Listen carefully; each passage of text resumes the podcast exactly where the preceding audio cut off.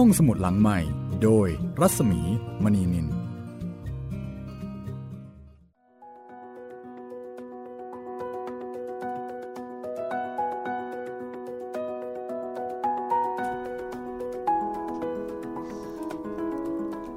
วัสดีค่ะ ต้อนรับคุณผู้ฟังเข้าสู่รายการห้องสมุดหลังไม้นะคะ กลับมาพบกันที่นี่วิทยุไทย PBS ค่ะ การนาฬิกาถึง 10นาฬิกานะคะ สวัสดีค่ะ คุณจิตรินค่ะ สวัสดีครับ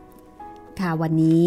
เราก็กลับมาเล่าเรื่องผีให้คุณได้ฟังอีกครั้งหนึ่งนะคะ เป็นตอนที่ 11 แล้วสำหรับหนังสือใครอยู่ในอากาศ เรื่องผีแบบเบาๆ บางๆนะคะ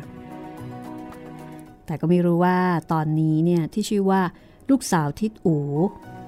จะเป็นผีแบบเบาๆ บางๆ เหมือนตอนที่ผ่านๆมาหรือไม่นะคะแล้วก็สำหรับในตอนนี้ ก็จะเป็นประสบการณ์ของนายอุทิศนะคะนายอุทิศที่เป็นนักเขียนนิยาย แล้วก็มาเจอกับความรัก คือมาเจอกับตัว เป็นความรักที่มีต่อผู้หญิงที่ชื่อว่าแม่รุ่ง ซึ่งก็เป็นลูกสาวของทิดอู่นั่นเอง คุณจิตรินจำอะไรทิดอู่ได้บ้างคะจำได้ว่าทิดโอนี่เป็นผีห่วงลูกสาวมาก อืม ที่เขายังคงติดตามลูกสาวเขาอยู่ใช่ไหมที่ลูกสาวเขาไปอยู่กับแม่ชี ใช่ครับ ทีนี้ตอนนี้ก็น่าจะเป็นบทบาทเออของลูกสาวเขาเต็มๆเลยนะคะครับค่ะ ลูกสาวที่อยู่กับแม่ชี เอาละก็น่าจะเป็นตอนที่ น่าจะเป็นตอนที่โรแมนติกหรือเปล่าคะเนี่ย ก็ไม่แน่ใจเหมือนกันครับ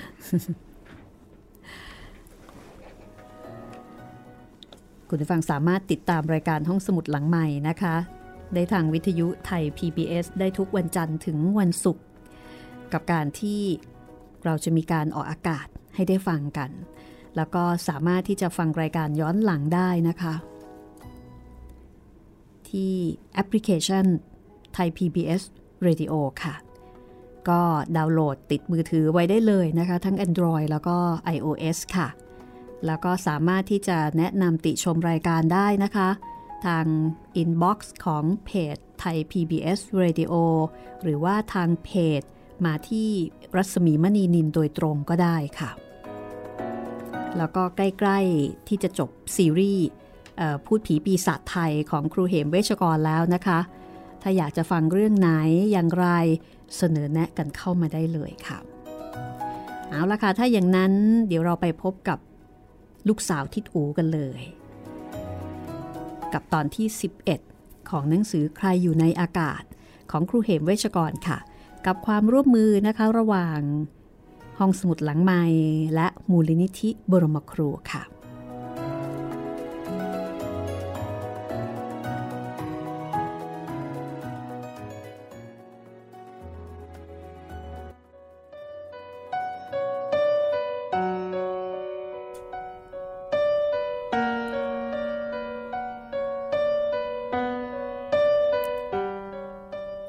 อนนี้ก็เป็นอีกครั้งหนึ่งที่นายอุทิศ นักเขียนนิยายรัก ได้พบกับความรักด้วยตัวของเขาเอง ไม่ใช่ในนิยายที่เขาเขียน เขาได้พบรักในชีวิต เป็นความรักที่เต็มไปด้วยความเห็นอกเห็นใจและเมตตาในหญิงที่เขารัก เขาให้ทั้งศีลและธรรมและมนุษยธรรม แก่หญิงที่เขารักอย่างเต็มที่ โดยไม่ได้ใช้ความรักที่เกิดจากอารมณ์แห่งตนแต่ผู้เดียว นายอุทิศได้ไปพบกับรุ่ง และแม่ชี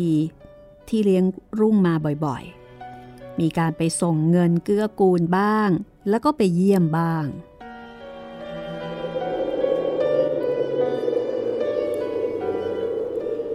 คุณอุทิศไปพบแม่ชีและแม่รุ่งบ่อยๆ ไม่รู้เลยเหรอว่า แม่ฉาย แม่ของรุ่ง หรือว่าเมียของทิดอูนั่นแหละ เดี๋ยวนี้แอบมาหาลูกสาวเสมอเลย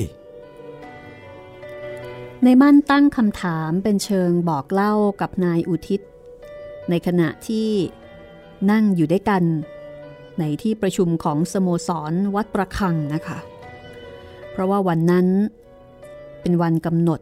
ที่จะเอาเงินเล็กๆ น้อย ๆ ที่ช่วยเฉลี่ยกันออกเอาไปให้แม่ชี นายอุทิศฟังในมั่นพูดโดยที่ไม่ได้ขัดอะไร ก็ฟังจนกระทั่งจบ จากนั้นนายอุทิศก็เลยบอกว่า เรื่องแม่ของรุ่ง แอบมาหารุ่งที่วัด ผมรู้ตั้งแต่ไปคราวที่แล้วแล้ว คุณนบก็เลยถามขึ้นว่า แม่ชีบอก หรือแม่รุ่งบอกล่ะ ทั้งสองคนแหละครับ แม่ชีท่านหนักใจมาก ไม่พอใจที่แม่ของรุ่งแอบมาหา ความไม่สบายใจของแม่ชีนั่น กลัวว่าแม่ของรุ่งมีนิสัยไม่ดีอยู่เดิม อาจจะมาชักจูงลูกสาวไปในทางที่ไม่ดี อาจจะชวนลูกสาวสูญหายไปอย่างแม่ แต่ผมไม่กล้าออกความเห็นอะไรๆกับแม่ชี ต่อเมื่อพบกับรุ่งสองต่อสองผมจึงได้ชี้แจงอะไรๆแก่เธอ เป็นที่แจ่มแจ้งดี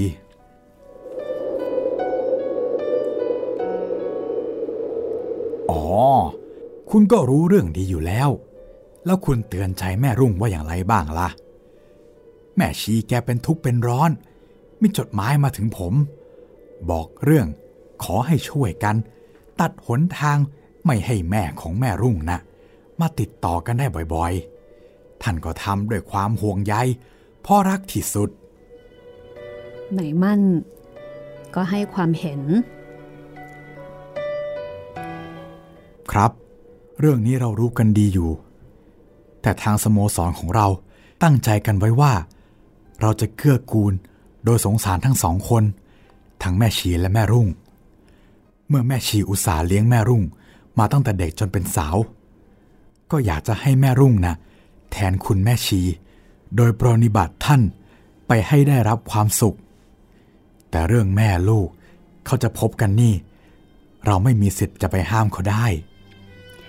นายอุทิศก็พูดไปตามหลักของศีลธรรม แต่นายมั่นก็รีบขัดขึ้นว่า เอาแล้วถ้าแม่รุ่งเกิดเชื่อแม่เขาแล้วหนีหายไปตามคำชักชวนของแม่ล่ะ พอนายมั่นพูดแบบนี้ ทุกคนในที่ประชุมก็หันมามองหน้านายอุทิศ เพราะเขารู้ดีว่านายอุทิศรักกับรุ่งอยู่ จึงอยากจะฟังความเห็นของนายอุทิศที่มีต่อเรื่องนี้ ผมได้เตือนสติแม่รุ่งไว้มากเหมือนกันว่า เรื่องแม่ของรุ่งนะ่ะทำตัวผิดไว้แต่การก่อนอย่างน่าเกลียด แต่ขอให้รุ่งคิดว่า นั่นเป็นเรื่องแม่ แม่ผิด แม่ก็รับคำติเตียนจากชาวบ้านไป แต่เราเป็นลูก เราจะไม่ยอมพบกับแม่เลยนั้น ก็ย่อมเกิดความไม่ดีแก่เรา ทั้งข้อติเตียนของชาวบ้าน ส่วนทางกตัญญูเราก็เสียหาย เพราะเขาเป็นผู้ให้กำเนิดเรา ส่วนแม่ชีนั่นน่ะไม่ใช่แม่เรา แต่ความรักนั่นสูงส่งยิ่งกว่าแม่เราเสียอีก ทางที่ดีและเจริญแก่ตัวรุ่งเอง รุ่งจะต้องพบกับแม่บ้าง และต้องชวนแม่ ไปคุยที่กุฏิแม่ชี และอย่าไปไหนกับแม่ ให้พ้นวัดไป จะขัดใจแม่ชีมาก เราจะเป็นบาป โดยทำอะไรไม่เป็นที่สบอารมณ์ แก่ผู้มีพระคุณแก่เราอย่างที่สุดจะพันนาได้ อย่าทำอะไรให้เกิดเป็นอักตันยูได้เลย ในายอุทิศก็อธิบาย ต่อที่ประชุม ในสโมสรนนั้น ข้างฝ่ายในมั่นก็บอกว่า แต่เดี๋ยวนี้มันไม่เป็นอย่างนั้นเสียแล้ว เพราะว่าแม่ฉายมักจะนัดให้แม่รุ่ง ไปพบที่บ้านในพรัด เข้าประตูน้ำไปบ้านธนู โดยแม่ฉายอ้างว่า มาหาลูกทีไร ก็เจอผีทิดอูอารวาสทีนั้น แม่ฉายก็เลยไม่กล้ามา แต่ที่สำคัญก็คือ แม่ฉายไปเป็นลูกจ้างในพรัด และชายชู้ของแม่ฉายก็อยู่ที่นั่น แม่ชีมีความทุกข์มาก จึงรีบบอกมาไหนมั่นเล่าเรื่องนี้แล้วก็ถอนใจ ข้างฝ่ายนายสมัย ซึ่งนั่งฟังมานาน ก็พูดขึ้นอย่างต้องการจะให้เป็นที่ขบขันว่า สโมสรเรา ช่างมีแต่ปัญหาข้องใจ และวุ่นวายจริงนะพวกเรา แต่มันต้องกลุ่มต้องวุ่น เพราะพวกเรารับเข้าไปวุ่นเอง เดี๋ยวนี้เรื่องวุ่นมันก็หนักขึ้นไปอีก แก้ปมไม่ออกนายมั่นพูดแล้วก็หันมามองหน้านายอุทิศ เอาพรุ่งนี้ผมไปเอง คงจะรู้อะไรอะไรอีกมากนายอุทิศพูดเช่นนั้น เพราะว่าถึงเวรที่จะต้องเอาเงินไปมอบให้กับแม่ชีอยู่แล้วเอ๊ะ พรุ่งนี้ผมถ้าจะต้องไปด้วยเสียแล้ว แม่ชีแกวุ่นใจนะ ผมก็ห่วงแกต้องไปนายมั่นพูดขึ้น นายอุทิศก็เลยสนับสนุนนายมั่นว่า เอาก็ดีนะสิครับนายอุทิศก็ร้องแสงขึ้น พร้อมกับหัวเราะอย่างสบายใจ ข้างฝ่ายนายมั่นก็บอกว่า เดี๋ยวเขาจะยืมรถจี๊ปของคุณนายไปดีกว่า ส่วนทางด้านของนายอุทิศก็บอกว่า โอ้ ถ้าอย่างนั้นก็ศักดิ์สิทธิ์เลย รถจี๊ปที่ว่านั้นก็เป็นรถจี๊ปของคุณนาย ที่มีเคยมีปัญหาในเรื่องของรูปปั้นผีสิงนะคะแล้วก็เลยมาสนิทสนมกับนายมั่น เพราะว่าให้ในายมั่นเนี่ยช่วยเรื่องนั้นเรื่องนี้อยู่บ่อยๆ ก็พึ่งพาอาศัยกันมา จากนั้นตอนสายๆของวันรุ่งขึ้น นายมั่นก็ขับรถจี๊ปแล้วก็พานายอุทิศเลี้ยวเข้าเขตวังน้อย นายวุทิศรู้สึกมีความสุขชื่นบานใจ ที่กำลังเดินทางเข้าสู่แดนของคนรัก เลี้ยวซ้ายแลขวามองดูทุ่งนา ด้วยอารมณ์ที่มีจิตใจแจ่มใส ด้านขวามือเป็นทุ่งท่าขอน ซ้ายมือเป็นทุ่งบ้านสร้าง พอรถข้ามสะพานใหญ่ที่วัดบ้านสร้างซ้ายมือนายอุทิศก็เหลียวไปดูในคลองที่ไปทางขวามือ นั่นแหละคลองที่จะไปบ้านช้าง ไปตามคลองเรื่อยๆ เข้าไปอีกนายมั่นอธิบาย เมื่อเห็นนายอุทิศมองไปทางด้านนั้น พอออกชื่อบ้านช้างนายอุทิศก็ใจวูบ นึกไปถึงเรื่องผีเจ้าเข้าสิงที่บ้านของน้องเมียในมั่น หยุดพักรถ แถวหมู่ร้านชำบ้านสร้างกันเล็กน้อยในมั่นล้วงเอาเหล้าออกจากรถ โซดาก็มีพร้อม ก็ดื่มกันพอชุ่มคอ ได้น้ำแข็งจากร้านแถวนั้นผสมเย็นเจี๊ยบในมั่น บอกว่าอายุทยานี่หน้าแรงรู้สึกน้ำหายาก แต่พอหน้าน้ำสิ มันกลายเป็นทะเลไปได้นายอุทิศมองดูสถานที่ตามที่นายมั่นพูด ก็เห็นจริงตามนั้นลำคูสองข้างทาง น้ำชักจะน้อยแทบจะติดโครน พอมองไปสุดสายตาข้างหน้าก็เห็นน้ำแห้งขอด นึกอยู่ในใจว่า ถ้าน้ำในคูมีอุดมตลอดไปชั่วนาตาปี ผักปลาก็คงจะสมบูรณ์ดี ความจริง จะทำให้น้ำมีก็ได้ ไม่ยากเย็นอะไร สะดวกสบายแก่พวกเรือแพจะค้าขายอะไรเล็กๆน้อยๆ ได้ตามมีตามเกิด แต่เขาไม่ทำกันในม่านพูดแล้วก็ถอนใจ นายอุทิศก็เลยถามขึ้นว่า แล้วใครไม่ทำล่ะ เอาก็พวกผู้ใหญ่นะสิ พวกชาวบ้านจะทำยังไง ตัวใครตัวมัน ถือว่าแรงน้อยกำลังน้อย ก็เลยลำบากกันมาชั่วปู่ย่าตายายข้างฝ่ายนายอุทิศก็เลยออกความเห็นว่า ผมว่าถ้าผู้ใหญ่เขาไม่ทำชาวนารวมแรงกันทำเพื่อตัวเองก็ได้นี่นา รอผู้ใหญ่ก็อีกห้าชาติ ถ้าช่วยกันทำเอง บ้านเราก็จะสบาย ในขณะที่นายมั่นตั้งคำถามว่า พวกชาวนาจะมีปัญญาอะไรมาทำได้ พวกชาวนาช่วยกันขุดคลองให้ลึก แต่ไม่มีประตูช่วยกักน้ำที่ไหนมาขังครอง เพราะว่าหน้าแล้ง น้ำในแม่น้ำมีน้อย ตลิ่งอยุธยาสูงลิ่ว แล้วจะเอาน้ำที่ไหน มาส่งเข้าบ้านนา ถ้ามีประตูน้ำกักน้ำจึงจะทำได้ แต่ว่าต้องขุดคลองให้ลึก ชาวอยุธยายังมีปัญญาพึ่งนาของตัวเองอย่างเดียว ปีหนึ่งทำนาได้หนเดียว ผลหน้านาขายข้าวไปแล้วก็ต้องนอนสม เป็นกระดูกสันหลังของชาติที่ต้อง ทนท้องกิ่วเพราะว่าน้ำไม่มี จะให้ทำอย่างอื่นปลูกพืชอื่นๆ ก็มีปัญหาเรื่องน้ำอีก คือเป็นการพูดถึงปัญหาในการทำนา ในมั่นในฐานะคนในพื้นที่ ก็เล่าให้กับนายอุทิศฟัง แล้วก็บอกว่า ปลูกอะไรอะไรขึ้นมา แล้วจะเอาไปขายที่ไหน เพราะว่าไม่มีคลองที่จะขนเอาไป ก็มีปัญหาอีกแบบหนึง่งเขาก็ทำถนนแล้วไงล่ะ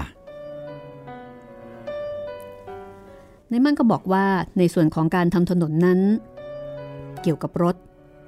แต่ว่าสำหรับชาวนา ก็ไม่สามารถที่จะหารถเอามาใช้ได้ เพราะว่ารถนั้น มันเป็นเรื่องที่เหมาะกับกิจการใหญ่สำหรับชาวนาตัวเล็กๆ แค่ปลูกผักปลูกหญ้าเล็กๆ น้อยๆ ก็ไม่มีปัญญาที่จะซื้อรถมาใช้ แต่ถ้าเกิดมีคลอง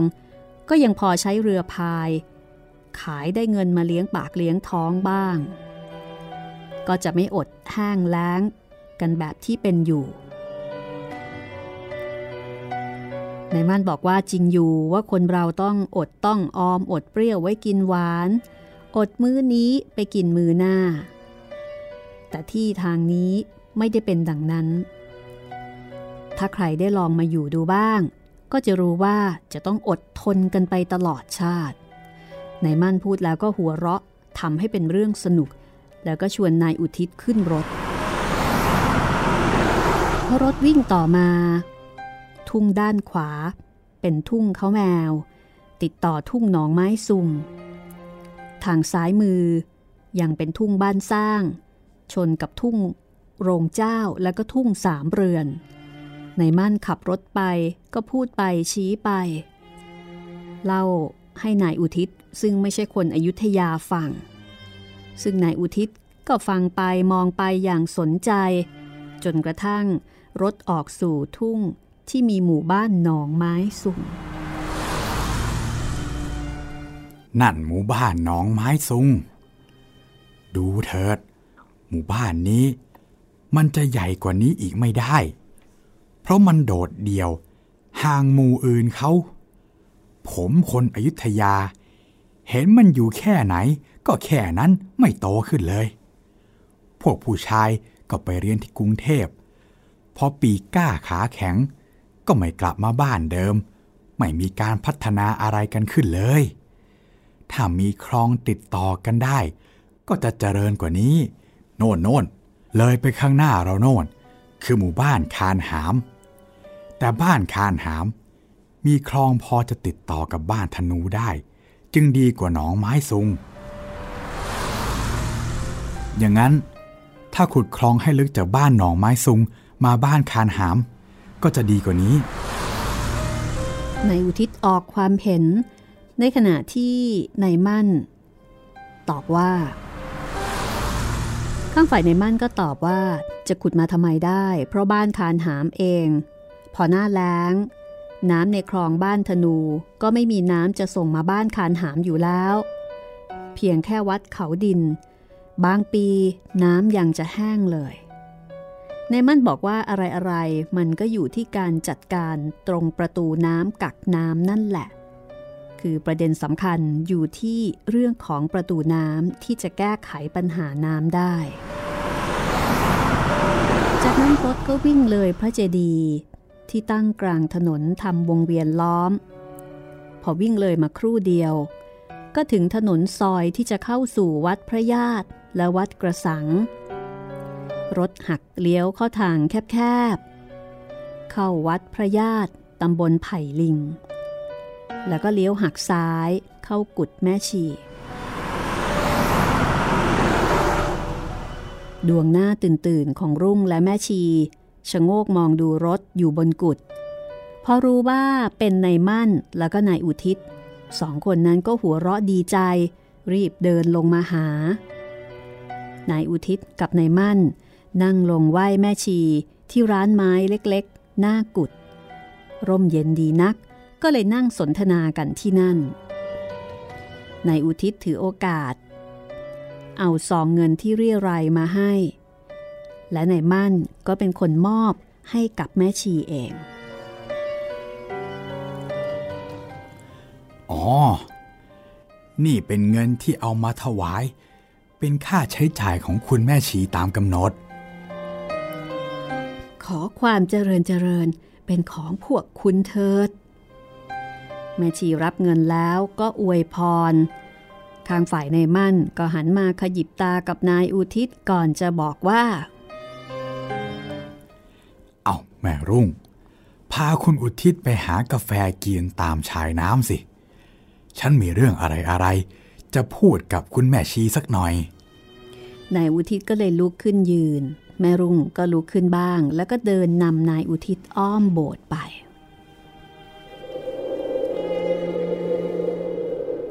ฉันได้มาใกล้รุ่งคราวไร ก็มีความสุขใจเป็นที่สุด นายอุทิศพูดตรงไปตรงมา เพราะถือว่า เขามีอายุแก่กว่ารุ่งเกือบคราวๆน้าชาย ครั้นจะเล่นสำนวนรัก หากรุ่ง จะไม่หมั่นไส้ เขาก็อาจจะหมั่นไส้ตัวเองก็เลยพูดตรงไปตรงมา ทางด้านของสาวรุ่งช้อนตาดูนายอุทิศแวบหนึ่ง คราวนี้นายอุทิศรู้สึกว่ามีแววสดใส กว่าแต่ก่อน ส่วนเขานั้นตั้งใจจะมาพูดอะไรกับรุ่ง จึงถือโอกาสพูดเสียเลย ถือว่ารักกัน ถ้ารู้อะไรๆซึ่งกันและกัน ก็ย่อมจะเป็นเรื่องดี พวกเราทางกรุงเทพ รู้ว่ารุ่งได้พบกับแม่ของรุ่ง ก็ดีใจกันในด้านที่แม่ลูกได้พบกัน แต่กลับเสียใจกันที่ว่า รุ่งต้องไปพบกับแม่ของรุ่ง พ้นวัดนี้ไป แล้วก็ไปที่บ้านที่พ่อเลี้ยงของรุ่งอยู่ด้วย พวกทางกรุงเทพทุกคนไม่ชอบพ่อเลี้ยงของรุ่ง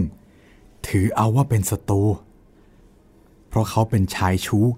ที่ทำให้พ่อของรุ่งเสียใจจนตายจากรุ่งไป เราทุกคนยังจำคำบอกเล่าของแม่ชีได้ ถึงวันที่พ่อของรุ่ง รู้ว่าแม่ของรุ่งหายไป ก็อุ้มรุ่งไปตามที่ร้านอาหารในเมือง พอเจ้าของร้านบอกว่าแม่ของรุ่ง ไม่ได้ไปทำงานหลายวัน พ่อของรุ่งก้มหน้าดูรุ่ง แล้วก็ทำหน้าจ๋อยๆ แล้วบอกกับรุ่งว่า แม่เขาไม่ได้มาหรอก เราไปกันเถอะ แล้วพ่อของรุ่ง ก็อุ้มรุ่งเดินจะกลับ ด้วยความไม่แข็งแรงที่ป่วยเป็นไข้อยู่ ประกอบกับความเสียใจด้วย ก็พารุ่งหกล้มไปด้วยกัน แม่ชีเห็นดังนั้น ก็เลยกลับพร้อมกับพ่อของรุ่งด้วยความห่วงใย ในอุทิศพูดแค่นี้แล้วก็หยุด รุ่งนั่งฟังก้มหน้า มองไปในน้ำอย่างใช้ความคิด ในอุทิศบอกว่า ทุกคนไม่ได้โกรธอะไรรุ่ง แล้วก็ให้คำแนะนำว่า ควรจะให้แม่ของรุ่งคือแม่ฉายเนี่ย มาพบรุ่งที่กุฏิของแม่ชี หรือว่าอาจจะไปคุยใกล้ๆกุฏิพระก็ได้ ถ้ากลัวว่าทิดอูพ่อของรุ่งจะอารวาสก็ให้มาพบในเวลากลางวัน น่าจะดีกว่าการที่จะให้รุ่งเนี่ยไปพบที่อื่น นายอุทิศพูดแค่นี้ก็พอดีเรือกาแฟมา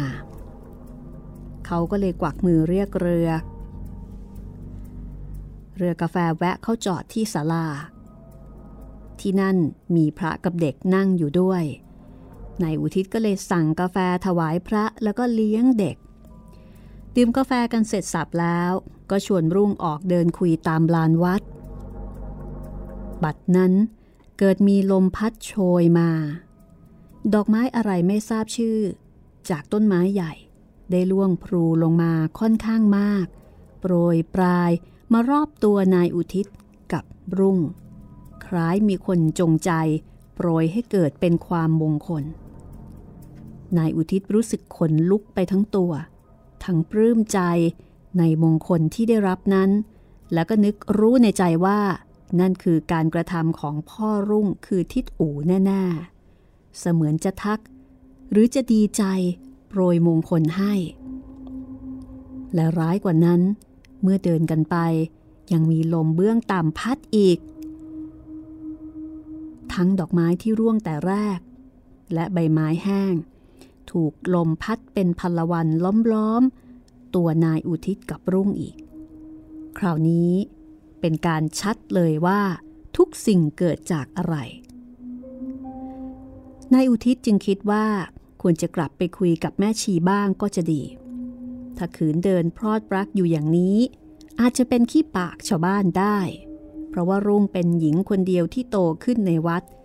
ย่อมเป็นของชวนพูดกันอยู่แล้ว ยิ่งเป็นภาพการเดินคุยอย่างนี้ ไม่ดีแน่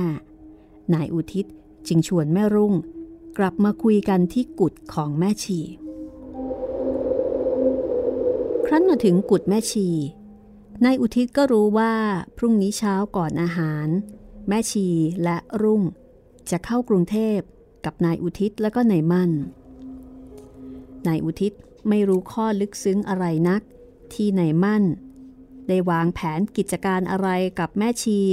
จนถึงกับมีแผนการใหม่ คุยอะไรอะไรกันนิดหน่อยนายมั่นก็ชวนนายอุทิศเข้าเมือง หาอาหารเย็นกินกัน แล้วจะนำอาหารมาฝากรุ่ง โดยไม่ต้องให้รุ่งลำบากไปกินทางบ้านแม่ชี จากนั้นสองคนก็ขึ้นรถออกจากวัดบ่ายหน้าเข้าเมือง ในระหว่างที่นั่งรถกันไปนายมั่น ก็กล่าวกับนายอุทิศว่า คุณอุทิศจะต้องรีบแต่งงานโดยด่วนนายอุทิศฟังแล้วก็ถึงกับตกใจ ไม่คิดว่าจะต้องเร็วอย่างนั้น เพราะว่าตัวเขาเองไม่ได้เตรียมอะไรเลย เร็วนะชอบละ อยากให้เป็นวันนี้เสียด้วยซ้ำไปนายอุทิศก็พูดทำให้เป็นเรื่องสนุกไปซะ แต่ในมั่นบอกว่า ยัง แม่ชีกับแม่รุ่งต้องไปกรุงเทพกับเรา และจะไปพักอยู่บ้านผม เพราะแม่ชีหนักใจเรื่องแม่ของรุ่งจะมาชักชวนให้แม่รุ่งหนีจากวัดไป โดยเขาถือสิทธิ์ว่าเป็นแม่ เขาจะปล่อยลูกที่เป็นสาวมาจมอยู่กับวัดในกุฏแม่ชีทำไม ส่วนทางแม่ชี ไม่มีอะไรจะยืนยันแข็งสิทธิ์ว่าแม่รุ่งเป็นเด็กของแม่ชี ส่วนทางโน้นเขาเป็นแม่เขาก็มีสิทธิ์แข็งกว่า ทางแม่ชีจึงคิดพาแม่รุ่งหลบไปกรุงเทพก่อน พอทางคุณอุทิศจัดแจงอะไรอะไรเสร็จ ก็กลับมาตั้งพิธีแต่งงานกันที่บ้านของแม่ชีทำเพื่อให้เห็นแก่แม่รุ่ง ไม่ใช่ว่าเด็กวัดของแม่ชีจะไม่มีวาสนาเลย ในมั่นอธิบาย ซึ่งพอนายอุทิศได้ฟังก็รู้สึกว่า ความคิดของแม่ชีนั้นถูกต้อง รุ่งนั้นอยู่กับแม่ชีมาจนโต โดยที่ไม่มีหนังสือไม่มีเอกสารอะไร ที่จะระบุว่ารุ่งเป็นเด็กของแม่ชีโดยถูกต้องตามกฎหมาย ดังนั้น ถ้าเป็นความกันก็ย่อมจะแพ้ทางแก่แม่แท้ ๆ ของตัวเอง แม้ว่าแม่แท้ๆจะเสียหายอย่างไร แต่ก็ยังมีสิทธิ์ในการเป็นแม่เต็มที่ ย่อมก่อให้เกิดความยุ่งยากเกิดปัญหาได้ตลอดเวลา ในมั่นก็บอกว่า การติดต่อระหว่างแม่แม่ลูกๆเนี่ยแหละบ่อยเข้าก็จะเกิดพยานชัดว่า เขาแม่กันลูกกัน แม่ชีจึงไม่มีสุข ถ้าแม่รุ่ง ยังไม่เป็นฝั่งเป็นฝาไปเสีย แม่ชีก็ทุกข์ระทมอยู่ข้างฝ่ายนายอุทิศก็ถามขึ้น โดยรู้สึกห่วงว่า เอ๊ะ การแต่งงานของผมกับรุ่งนะ่ะ แม่ของเขาจะประท้วงอะไรได้บ้าง ในมั่นตอบว่า จะมาประท้วงอะไร ผมกับแม่ชี ไม่ใช่จะไม่รู้จักกำนันหรือนายอำเภอ ถ้าเราไปพูดความจริงทั้งหลายให้แจ่มแจ้งในอำเภอเขาเห็นด้วย แล้วใครจะกล้าประท้วงเรา พูดกับพูดเถอะ ถ้าคุณจะเมตตาให้เงินแก่แม่เขาบ้างเล็กๆน้อยๆ พอเป็นค่าน้ำนมบ้างนั้น ผมก็ว่าดีเลิศแล้ว จะมาเอาอะไรกันอีก ที่ทิ้งลูกไป จนต้องมาโตอยู่กับวัดเนี่ย ตอนแรกนายอุทิศห่วงว่า ถ้าเขาแต่งงานกับรุ่งแล้วเนี่ย แม่ชีจะไม่มีรุ่งอยู่ปรนิบัติ แต่การมันเป็นอย่างนั้น ถ้านายอุทิศ ที่เป็นที่หวัง ว่าจะได้เป็นสามีที่ดีของรุ่ง ถ้าการไม่เป็นไปตามที่แม่ชีคิด แกก็ยิ่งมีความทุกข์กระทมแม่ของรุ่งจะต้องชวนลูกหนีไปเด็ดขาด เพราะว่าเธอชักจะมองเห็นประโยชน์ในตัวลูกขึ้นมาแล้ว และเจ้าผลประโยชน์ที่แม่ของรุ่งจะได้นั้น ถ้าเป็นความสุขแก่รุ่งได้ก็ดีไป แต่ถ้าเป็นประโยชน์อย่างเร็วๆ แค่เกียรติยศของแม่ ก็ถือว่ากรรมเวร เมื่อเหตุการณ์ได้มารวบรัดเข้าอย่างนี้ สิ่งที่อาเพศเมื่อครู่ก่อนในลานวัด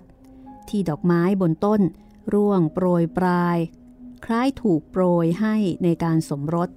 และผงครีที่ฟุ้งตามเมื่อเวลาเดินนั้น ก็เป็นการแสดงความยินดีด้วยน้ำใจ วิญญาณของทิดอูบิดาของรุ่ง ซึ่งเป็นธรรมดาวิญญาณทุกดวงต้องการสงบ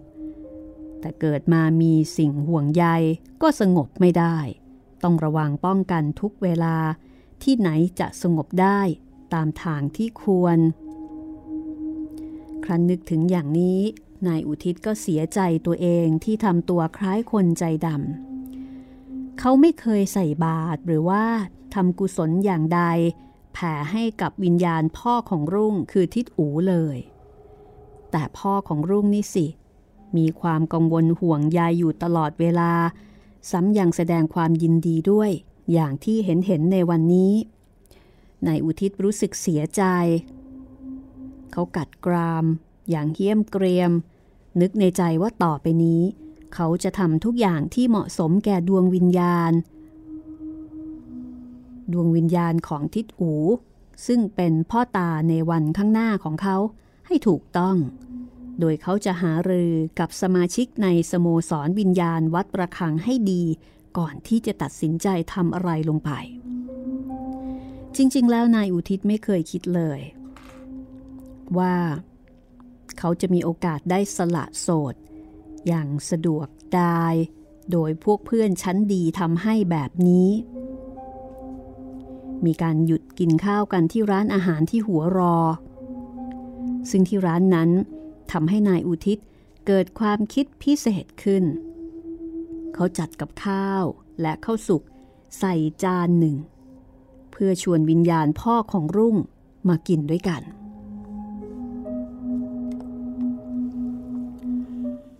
คุณอุทิศทำให้ใครนะ่ะ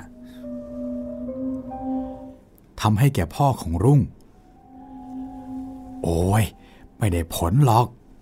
ที่ร้านนี้เขามีผีประจำของเขาอยู่ คุณทำไปเจ้าของที่ก็แย่งกินหมด ประเดี๋ยวกลับไป ไปวางให้ที่เจดีย์ที่กระดูกเขาอยู่สิ แล้วพรุ่งนี้หาทางใส่บาตรพระเสียในเมืองเนี่ยแหละ ในวุทิศฟังในมั่นทวงก็เห็นจริง เพราะว่าตั้งใจจะซื้ออาหารไปฝากรุ่งอยู่แล้ว จัดการฝากทิดอูด้วยก็แล้วกันพออิ่มอาหารแล้วนายอุทิศก็สั่งร้านทำอาหารห่อให้สองห่อ เป็นของรุ่งหนึ่งห่อ เป็นของพ่อหนึ่งห่อ เมื่อมาถึงวัดแล้ว เขาก็ทำกิจเรียบร้อย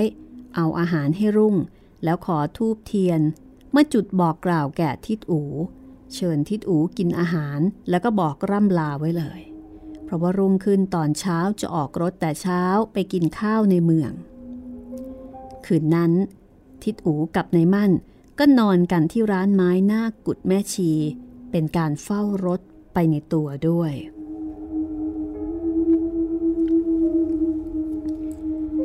นี่คือเรื่อง ลูกสาวทิดอู ก็คือเรื่องของนายอุทิศแล้วก็แม่รุ่งนั่นเองนะคะ พักสักครู่ค่ะ และเดี๋ยวช่วงหน้า เปลี่ยนบรรยากาศมาฟังเรื่องที่เกี่ยวกับดนตรีไทยกันอีกครั้งนะคะ กับเรื่องที่มีชื่อว่า เพลงสังขาราค่ะ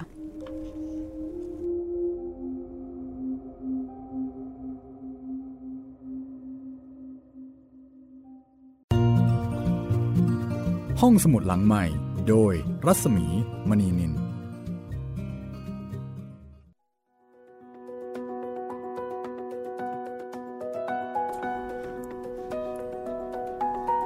เข้าสู่ช่วงที่ 2 นะคะ ของห้องสมุดหลังใหม่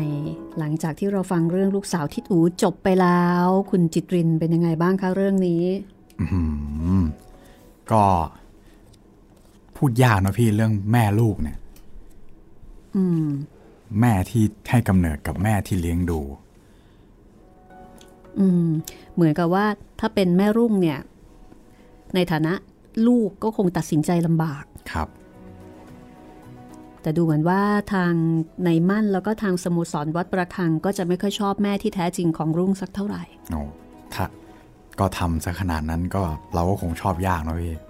อืมแต่คนเป็นลูกนี่ก็อาจจะตัดสินใจลำบากจริง ๆ เพราะถ้าเกิดว่าทำไม่ดีกับแม่ของตัวเอง ก็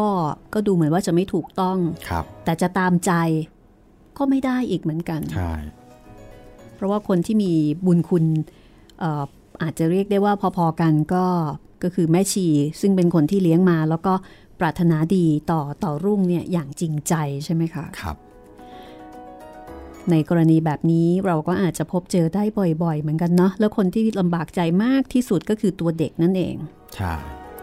ดูเหมือนว่าเรื่องนี้ครูเหมนี่จะสอดแทรกประเด็นเชิงสังคมเอาไว้ให้คิดด้วยนะคะครับ ทีนี้มาที่เรื่องต่อไปกันบ้างค่ะ เพลงสังขารานี่คือชื่อเรื่องเลยนะคะ คุณจิตรินเคยเคยได้ยินชื่อเพลงนี้มาก่อนไหมคะ เคยได้ยินครับ แต่ว่าไม่เคยฟังเลย หมายถึงเคยได้ยินชื่อ ใช่ครับเคยได้ยินชื่อของเพลงเนี้ยครับ ค่ะ คุณจิตรินเคยดูหุ่นกระบอกไหมคะ เคยดู เคยดูครับ หุ่นกระบอกปกติแล้วนี่จะแสดงเรื่องอะไรคะ รามเกียรติ์ครับ พระอภัยมณีเอาเวรกรรมตกลงคุณดู คุณดูโขน หรือว่าดูหุ่นกระบอกคุณจิตเอ๊รินะผมไปดูโจหลุยก็ อันนั้นไม่ใช่หุ่นกระบอกใช่ไหมครับ เอ่ออันนั้นเป็นหุ่นละครอ๋ออันเล็นั้กนหุ่นละครเล็ก ค่ะ คือจริง ๆ หุ่นมันมีมีอยู่หลายประเภทครับที่ที่พี่ถามคือหุ่นกระบอกเนี่ยคือเป็นหุ่นหุ่นกระบอกแบบโบราณน่ะที่จะเป็นหุ่นที่ชักด้วยมือ และเวลาที่โผล่ออกมาเนี่ยจะเห็นเฉพาะแค่หุ่น แต่คนเนี่ยอยู่ข้างล่าง อ๋อ ถ้าเป็นประเภทนั้นไม่เคยเห็นครับ ไม่เคยเห็นใช่ไหมครับหุ่นกระบอกนี่แบบโบราณจริง ๆ เลยเนี่ยนะครับถ้าเป็นหุ่นกระบอกเนี่ยเรื่องที่เขานิยมเล่นคือเรื่องพระอภัยมณีอ๋อเออ หาดูยากมากครับค่ะ แต่ถ้าเกิดว่าเป็นหุ่นละครเล็กของคณะโจลุยส์เขาก็จะเล่นเรื่องรามเกียรติ์ครับอ่าเหมือนเหมือนก็โขนทำนองนั้นนะคะ แล้วเราครับก็จะเห็นนักแสดงด้วย ซึ่งถ้าเกิดว่าดูหุ่นหุ่นกระบอกเรื่องพระอภัยมณีเนี่ยจะต้องได้ยินเพลงสังขารา เพราะว่าจะเป็นเพลงที่เขาใช้ใช้ในการเล่นเรื่องพระอภัยมณีอืมจะเป็นเพลงที่เอ่อสีซออู้ จะเพราะมี มีท่วงทำนองที่ไพเราะอย่างน่าประหลาดเลยทีเดียวนะคะ ชื่อเพลงสังขารา แต่ว่าเรื่องนี้เนี่ยจะเกี่ยวข้องกับเพลงสังขาราอย่างไรก็เราจะยังไม่บอกคุณผู้ฟังนะคะ จะให้คุณผู้ฟังติดตาม ซึ่งก็เป็นเรื่องอีกตอนหนึ่งของนายอุทิศค่ะ แล้วก็ตอนนี้นะคะก็ต้องขอแสดงความยินดีกับนายอุทิศด้วย เพราะว่าจะเป็นตอนหลังจากที่นายอุทิศเนี่ยได้แต่งงานกับ กับแม่รุ่งเรียบร้อยแล้วอืมคราวนี้ก็สบายใจละ คือพ้นไปจากอำนาจของแม่ในการที่จะมาบงการในการที่จะเอาตัวแม่รุ่งไปโน่นมานี่ อย่างที่ในมั่นแล้วก็ชาวคณะวัดประคังเขาเป็นห่วงกัน แต่งงานเรียบร้อยแล้วค่ะนะคะและทีนี้นายอุทิศเนี่ยก็มาต่อเติมเรือนที่บ้านในมั่นที่บ้านขมิ้น ต่อออกมาเป็นอีกหลังหนึ่งให้เป็นเรือนหอ ทีนี้ในส่วนของนายมั่นก็ได้รับจ้างหล่อพระให้กับชาวบ้านม้าอายุทยา ซึ่งถวายแก่วัดป่าโค ปากคลองบ้านม้านั่นเอง แล้วก็มีการฉลองพระกันอย่างครึกครื้น มีทั้งเพลงพื้นเมือง เพลงชอย แล้วก็ลิเกนายมั่นเนี่ยก็รู้ว่านายอุทิศเป็นคนที่ชอบของเก่า ชอบอะไรที่เป็นเรื่องเก่าๆ ของเก่าๆ แทบทุกประเภทที่เป็นของไทยๆ ก็เลยชวนนายอุทิศแล้วก็ภรรยาก็คือแม่รุ่งมาในมาในงานนั้นด้วยนะคะ ทีนี้พอเอ่ยปากชวนนายอุทิศก็ถามนายมั่นว่า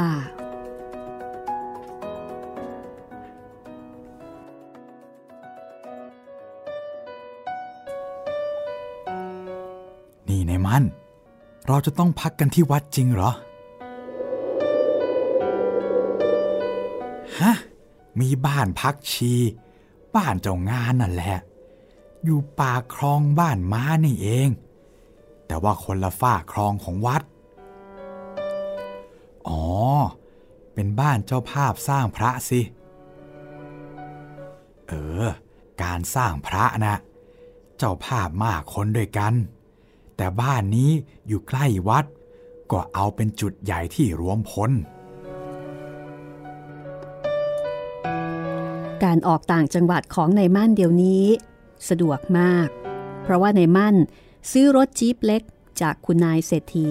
เจ้าของรูปปั้นผีสิงคนนั้นเรียบร้อยแล้วนะคะ คือแต่ก่อนเนี่ยใช้วิธีขอยืม แต่พอนานๆเข้า คุณนายก็เลยขายให้ถูกๆ เพราะว่ารักใคร่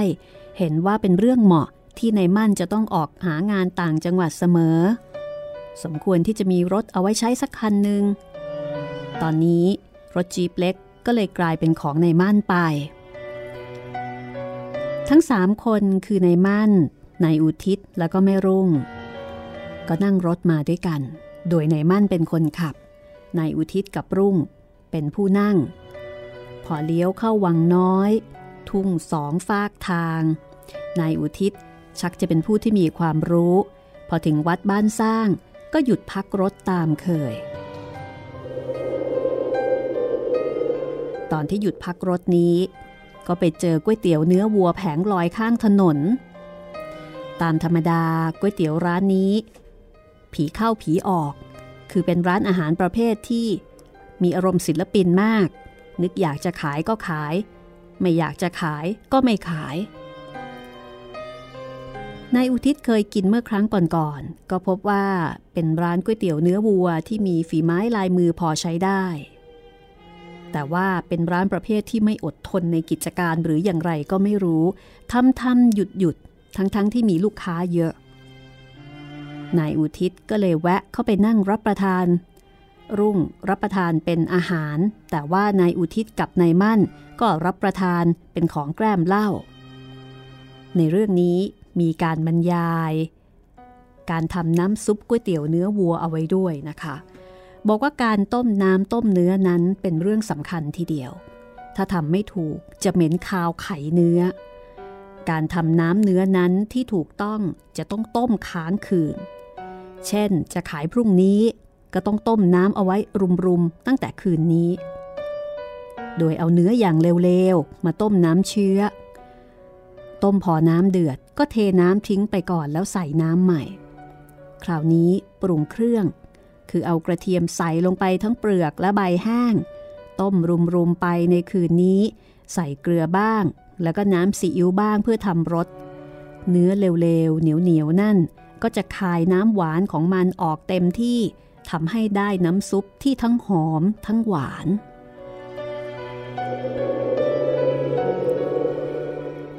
เมื่อเสร็จจากมื้ออาหารก๋วยเตี๋ยวเนื้อวัวเจ้านั้นแล้ว ในมั่นก็วิ่งรถ เลยหนองไม้สุงแล้วก็คานหามไป พอถึงทางเลี้ยวไปวัดใหญ่ชัยมงคลนายอุทิศขอร้องในมั่น ให้ขับเข้าไปวัดใหญ่ชัยมงคล ผ่านเลยไปเสมอ ไม่ได้แวะเข้าไปใกล้เลย มองดูแต่ไกลๆ เห็นเจดีเมื่อชนช้างกับพม่าชนะ เมื่อสร้างดอนเจดีที่สุพรรณแล้วก็สร้างทางอายุทยานี่ด้วยนายอุทิศ อยากจะตามรอยพระบาท แห่งองค์สมเด็จพระนเรศวร รู้สึกว่าพระองค์จะต้องเหยียบย่ำอยู่ที่พระเจดีย์นี้อยู่เป็นอย่างมาก ก็เลยอยากจะมาที่ผืนดินที่พระองค์เหยียบไว้เพื่อความชื่นใจ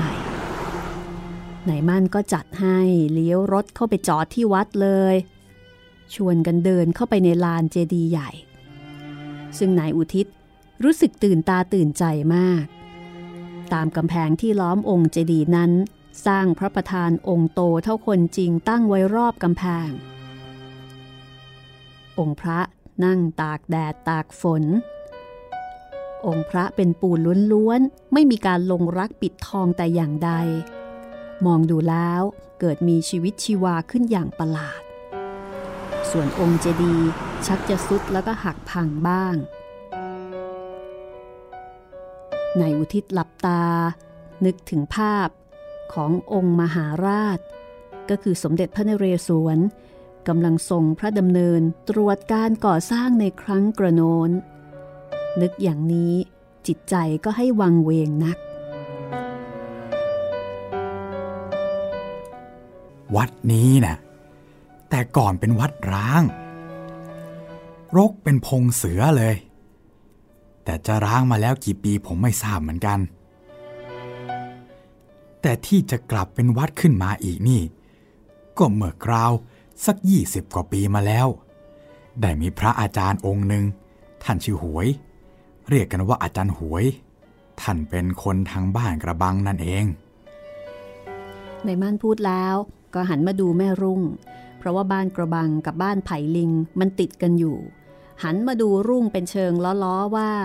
เด็กเมื่อวันซืน ไหนเลยจะรู้เรื่องบ้านของตัวเอง จากนั้นก็เล่าต่อเกี่ยวกับอาจารย์หวยว่า ท่านอาจารย์หวยเนี่ยแหละ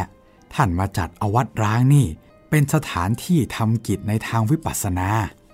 พอนานวันเข้า ก็มีพระบ้าง อุบาสกสีกา ตามกันมาบำเพ็ญตัวอยู่ด้วย มากมายหนักเข้า จึงขอตั้งเป็นสำนักสงฆ์ขึ้นมาจนทุกวันนี้ในมั่นเป็นคนอยุธยาเก่า พอรู้เรื่องอยู่บ้าง ก็อธิบายให้ความรู้ดีมากคำอธิบายของนายมั่นทำให้นายอุทิศ หวนนึกถึงรัตนกวีท่านหนึ่งก็คือสุนทรผู้สุนทรผู้เคยมาที่วัดนี้ เพื่อค้นหาตำรายาวิเศษ กินแล้วไม่แก่แล้วก็ทำให้รูปงาม โดยลายแทงทางเมืองเหนือนั้นได้แจ้งว่า ที่วัดเจ้าฟ้าอากาศ ห่างออกไปจากวัดใหญ่ชัยมงคลนี่ มีตำรายาดีซุกซ่อนอยู่ นายอุทิศถือว่าวันนี้เป็นวันที่เขาได้มีบุญตามรอยเท้าของท่านรัตนกวีสุนทรผู้มาอยังสถานที่แห่งนี้ วัดเจ้าฟ้าอากาศ ที่ท่านสุนทรผู้นิราชไว้ ก็คือวัดเขาดินในเวลานี้นั่นแหละในมั่นพูดแล้วก็ชี้มือไปทางทุ่งโน้น นายอุทิศรู้สึกดีใจ เมื่อได้ยินในมั่นพูดดังนั้น เขารีบถามกลับไปว่า ไกลมากไหมครับเนี่ย โอ้ไม่ไกลนักหรอกคุณอุทิศ อยู่ทุ่งบ้านธนูโน่นแหละก็ใกล้ไผ่ลิงแล้ว ในมั่นพูดแล้วก็หันมามองดูรุ่ง หัวเราะเสียงดังนายอุทิศจึงนึกขึ้นได้ว่า วัดเจ้าฟ้าอากาศหรือวัดเขาดินอยู่ในแดนนั้นเองที่ในมั่นพูดแล้วหัวเราะ ก็เพื่อกระทบรุ่ง แล้วก็นายอุทิศเล่นนั่นเอง เขาก็เลยหัวเราะตามไปด้วย ถ้าคุณปีนพระเจดีย์มองไปทางทุ่งโน้น คุณจะเห็นวัดหนึ่งกลางทุ่งที่อยู่บนเขาดินสูง ถ้าหากคุณย้อนไปนั่ง บนกุฏิพระที่วัดเขาดินแล้ว หันมามองทางนี้ ก็จะเห็นเจดีวัดนี้อยู่ไม่ไกลนัก ถ้าจะเดินทางทั้งไปทั้งมา อย่างสบายไม่เร่งร้อน ก็ในคราวครึ่งวันไม่ไกลกันเลยในมั่นอธิบาย ในขณะที่นายอุทิศเมื่อได้ฟังก็อดแย้งไม่ได้ว่า เอ๊ แต่ในนิราชเจ้าฟ้าอากาศของท่านสุนทรภู่ออกจากวัดนี้ตั้งแต่เช้าตรู่ถึงวัดนั่นเย็นค่ำปุโธเมื่อก่อนนี้มันมีป่าไม้มาก อาจจะบุกป่าฝ่าทางไป มันก็ค่ำนะสิ มันเพิ่งจะเป็นทุ่งเมื่อสมัยหลังๆนี่เองจเจริญเข้าก็ถางป่าเป็นทุ่ง และเห็นกันทนโทแค่นี้ไม่ไกลกัน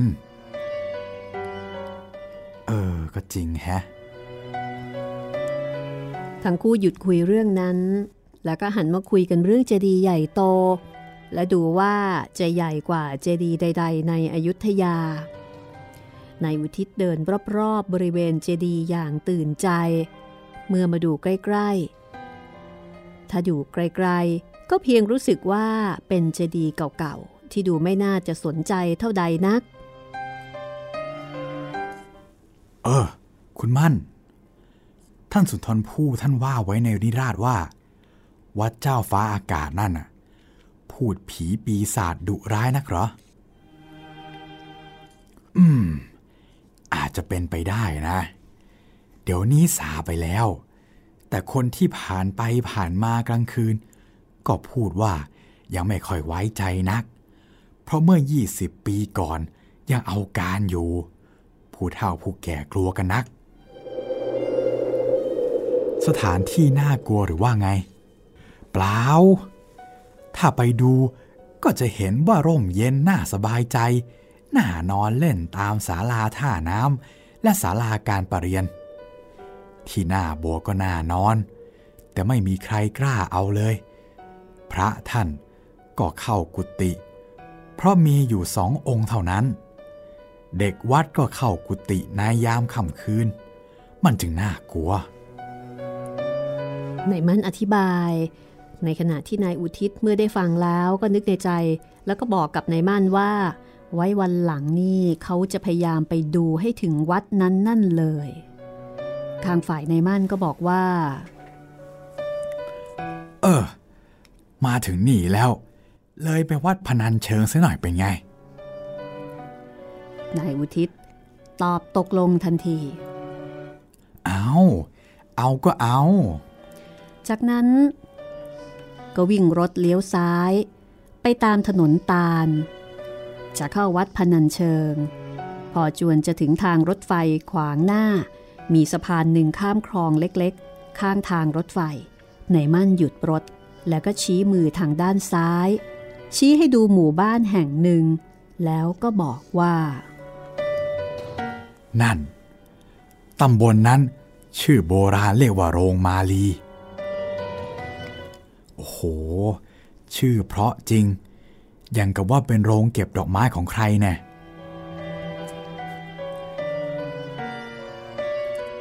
ตอนนี้เรามาถึงโรงมาลีแล้วนะคะ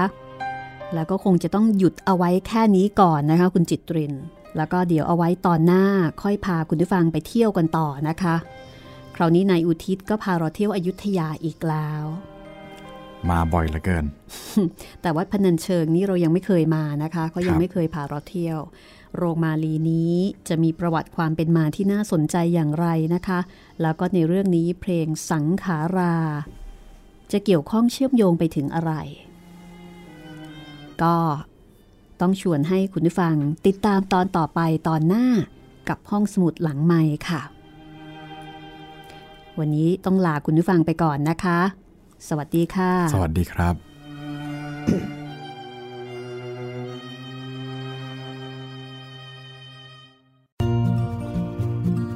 ห้องสมุดหลังใหม่ โดยรัศมีมณีนิน